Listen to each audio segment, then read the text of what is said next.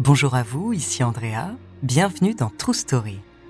Alors aujourd'hui, je vais vous parler de celui qui a prêté son nom à un des personnages les plus cultes de la littérature fantastique.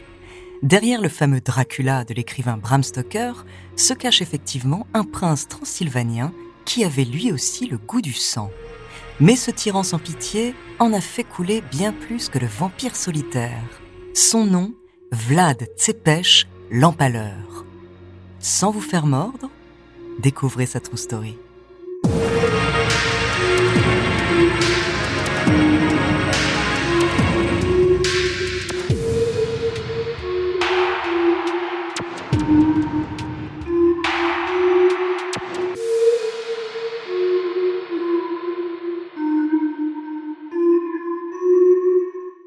Attention, dans cet épisode, nous allons parler de torture et de scènes de violence très crues.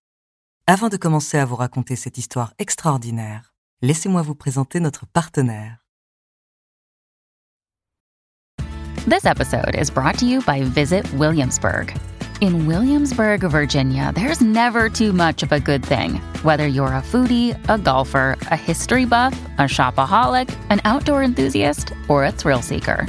You'll find what you came for here and more. So ask yourself, what is it you want? Discover Williamsburg and plan your trip at visitwilliamsburg.com. Another day is here and you're ready for it. What to wear? Check. Breakfast, lunch, and dinner? Check. Planning for what's next and how to save for it? That's where Bank of America can help. For your financial to dos, Bank of America has experts ready to help get you closer to your goals. Get started at one of our local financial centers or 24-7 in our mobile banking app. Find a location near you at bankofamerica.com slash talk to us. What would you like the power to do? Mobile banking requires downloading the app and is only available for select devices. Message and data rates may apply. Bank of America and a member.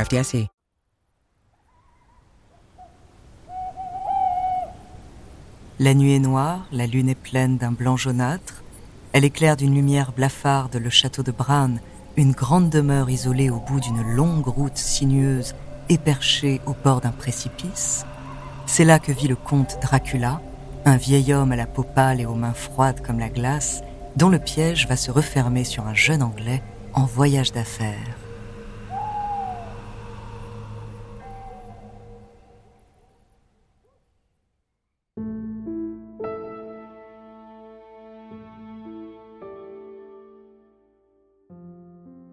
Cette histoire ne vous est sûrement pas inconnue puisque c'est celle que raconte Bram Stoker dans son œuvre culte. Influencé par les romans gothiques de Byron, par les méfaits tristement célèbres de Jack l'Éventreur et par des légendes transylvaniennes, l'écrivain anglais publie en 1897 l'un des plus grands romans fantastiques, Dracula. Mais ce nom, il ne l'a pas inventé. Quatre siècles plus tôt, c'est le surnom d'un prince revanchard réputé pour sa cruauté. Même si les deux personnages ont quelques points communs, l'histoire de Vlad Tsepech mérite tout autant d'être racontée. Remontons donc aux origines du vrai Dracula.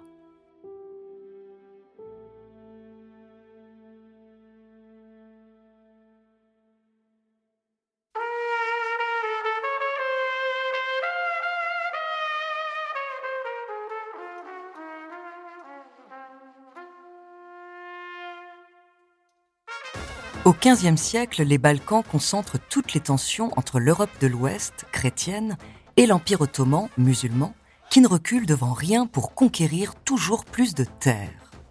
La Roumanie en particulier forme le dernier rempart avant la Hongrie, particulièrement menacée par les Ottomans. Sur ces terres perpétuellement ravagées, la principauté de Valachie s'impose comme la seule contrée d'irréductibles guerriers.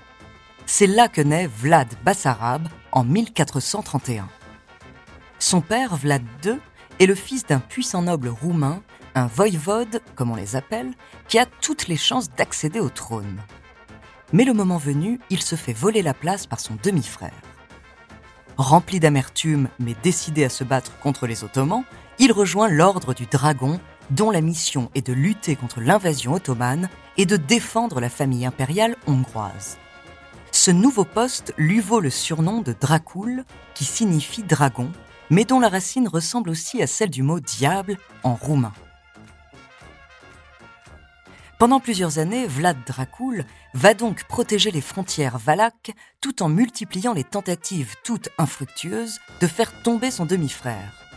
Ce n'est qu'en 1436, à la mort du roi, que Dracul accède enfin au trône.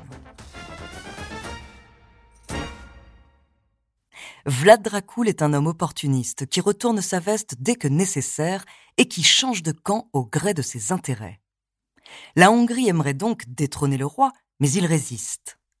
Et d'un autre côté, il arrive à garantir la paix dans sa région en passant un accord avec le sultan ottoman. Seul tribut à payer comme le veut l'usage, Vlad doit céder ses deux plus jeunes fils, Radu le Beau et Vlad III, surnommé Draculéa, le fils de Dracul. C'est lui notre héros qui prêtera plus tard son nom un peu modifié au vampire de Bram Stoker.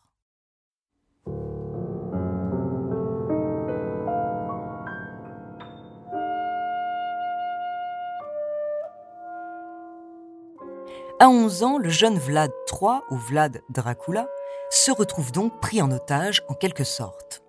Même s'il n'est pas trop maltraité, il subit parfois des brimades et reçoit quelques flagellations. Il assiste même à des séances de torture qui sont monnaie courante à l'époque, mais encore plus fréquentes à la cour ottomane. Pendant toute cette période, il cohabite avec le fils du sultan, Mehmed, qui a le même âge que lui et avec qui il s'entend bien. Mais cela ne l'empêche pas, lorsqu'il est libéré après cinq ans de séquestration, de garder une rancune tenace envers les Turcs. Alors que son frère Radou, lui, a choisi de rallier le camp ottoman. Peu après le retour de Vlad Dracula en Valachie, son père se fait tuer. Et l'histoire se répète, puisque comme lui, Vlad voit le trône lui échapper. Il n'arrive à le récupérer que brièvement, mais quelques années plus tard, alors âgé de 25 ans, il revient à l'attaque, encore plus déterminé.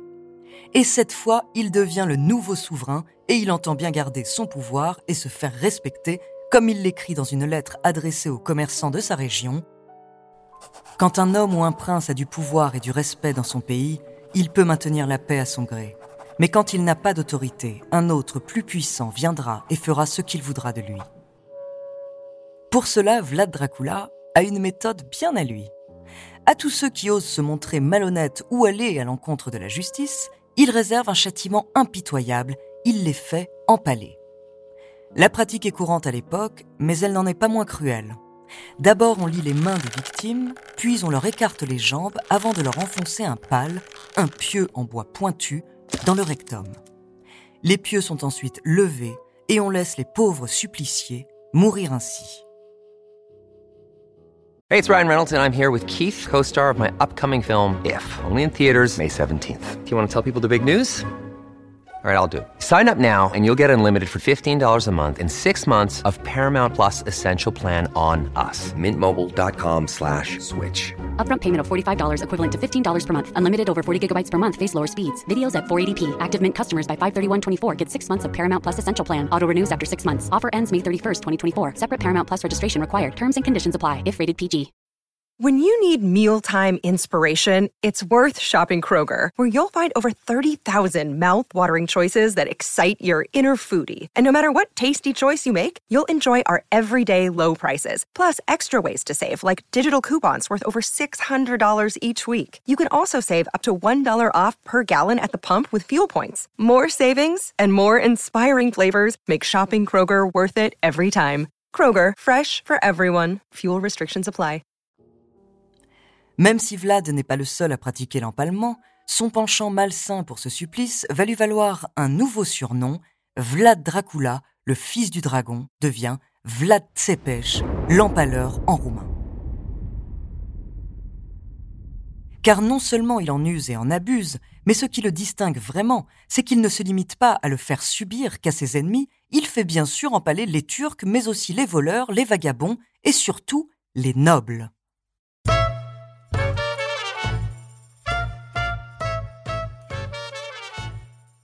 En 1457. Il va d'ailleurs marquer l'histoire roumaine d'un épisode particulièrement violent. Le dimanche de Pâques, il organise un grand banquet. Il invite plus de 200 nobles à faire la fête, manger et danser. Les familles arrivent à la cour pour le déjeuner, l'ambiance est guillerette et on se prépare à un festin. Une fois les invités arrivés, Vlad Tsepech les salue. Puis il leur demande l'air de rien s'ils voudraient être délivrés des souffrances de la vie. Évidemment, tous répondent oui. Immédiatement après leur réponse, les portes se bloquent. Les hommes sont guidés vers la sortie par les soldats de Vlad. Quelques-uns des plus nobles sont torturés, probablement empalés ou brûlés vifs. Les femmes et les vieillards sont exécutés. Le reste des invités est emmené à pied à une centaine de kilomètres pour construire le futur château du souverain. Le chantier durera des mois, mais beaucoup d'entre eux meurent bien avant la fin, épuisés et humiliés.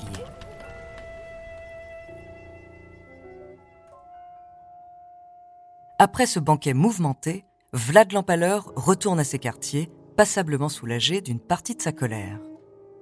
En tuant les aristocrates qui avaient trahi sa famille, il venge ainsi son père. Vlad Tsepech continue à faire régner la terreur, mais aussi l'ordre et la justice dans sa contrée. À la place des nobles, il forme une armée constituée de paysans qu'il a lui-même choisis, chargés de surveiller la population. Pour tester leur efficacité ainsi que la loyauté de son peuple, on raconte que Vlad les aurait soumis à un test. Sur la fontaine de la place centrale de la capitale, il a placé une coupe en or. Chacun pouvait s'en servir pour boire, mais elle devait rester en place. Le voleur savait ce qu'il risquait, l'empalement évidemment. La légende raconte que la coupe n'a jamais bougé durant tout le règne de Vlad.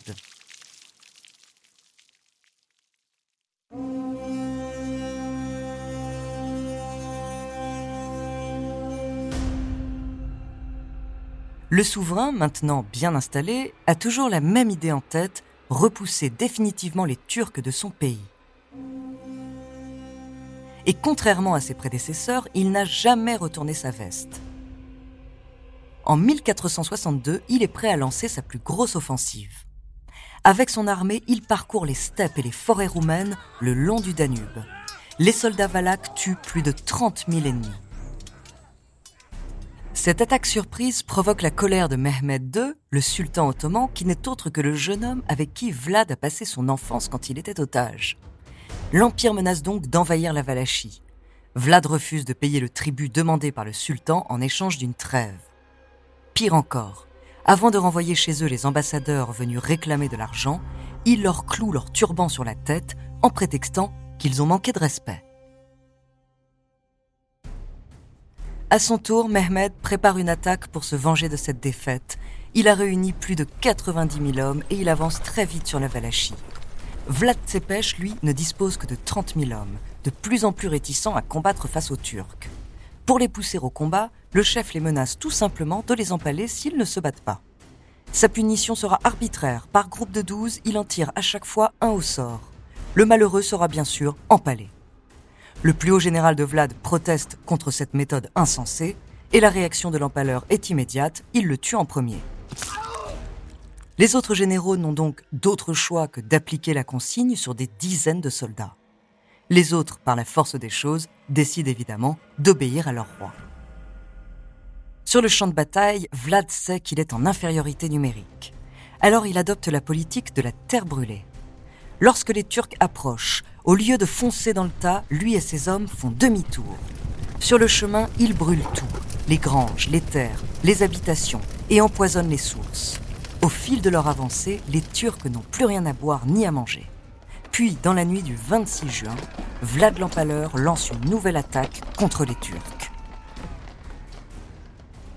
Au petit matin, au milieu des ruines, le sultan découvre un spectacle d'une horreur indicible. Une véritable forêt de pales, des centaines de soldats empalés sur des pieux, alignés, formant une sorte de forêt d'arbres sanglants. Fier de son exploit, Vlad écrit au roi de Hongrie en lui expliquant qu'il a coupé 23 884 têtes. Mais tout cela va se retourner contre lui, puisque l'Empire ottoman et la Hongrie ont décidé, sans l'avertir, de faire une trêve. Le souverain se retrouve donc dos au mur, abandonné, seul contre tous, et même injustement accusé de trahison. Alors qu'il traverse ces contrées à cheval pour les rendre des comptes en personne au souverain hongrois, il est fait prisonnier. Il passera douze longues années en prison, durant lesquelles les pires histoires et légendes autour de lui vont se répandre.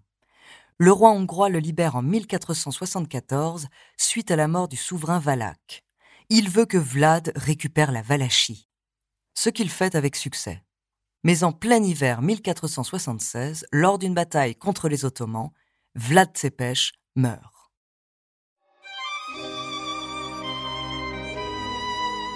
Quel lien avec Dracula à part le nom?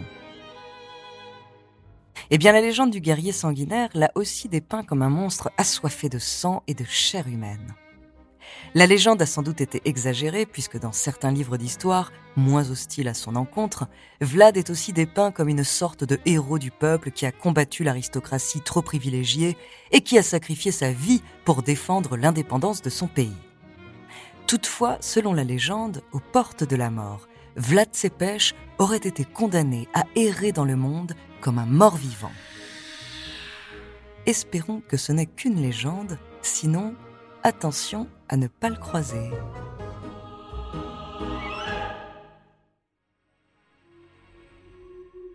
Merci d'avoir écouté cet épisode de True Story. La semaine prochaine, je vous parlerai d'une étrange affaire d'intoxication qui a secoué la France. En attendant, n'hésitez pas à nous faire part d'histoires que vous aimeriez entendre sur votre plateforme d'écoute préférée ou alors via la page Instagram ou Twitter de Bababam. Nous nous ferons un plaisir de les découvrir.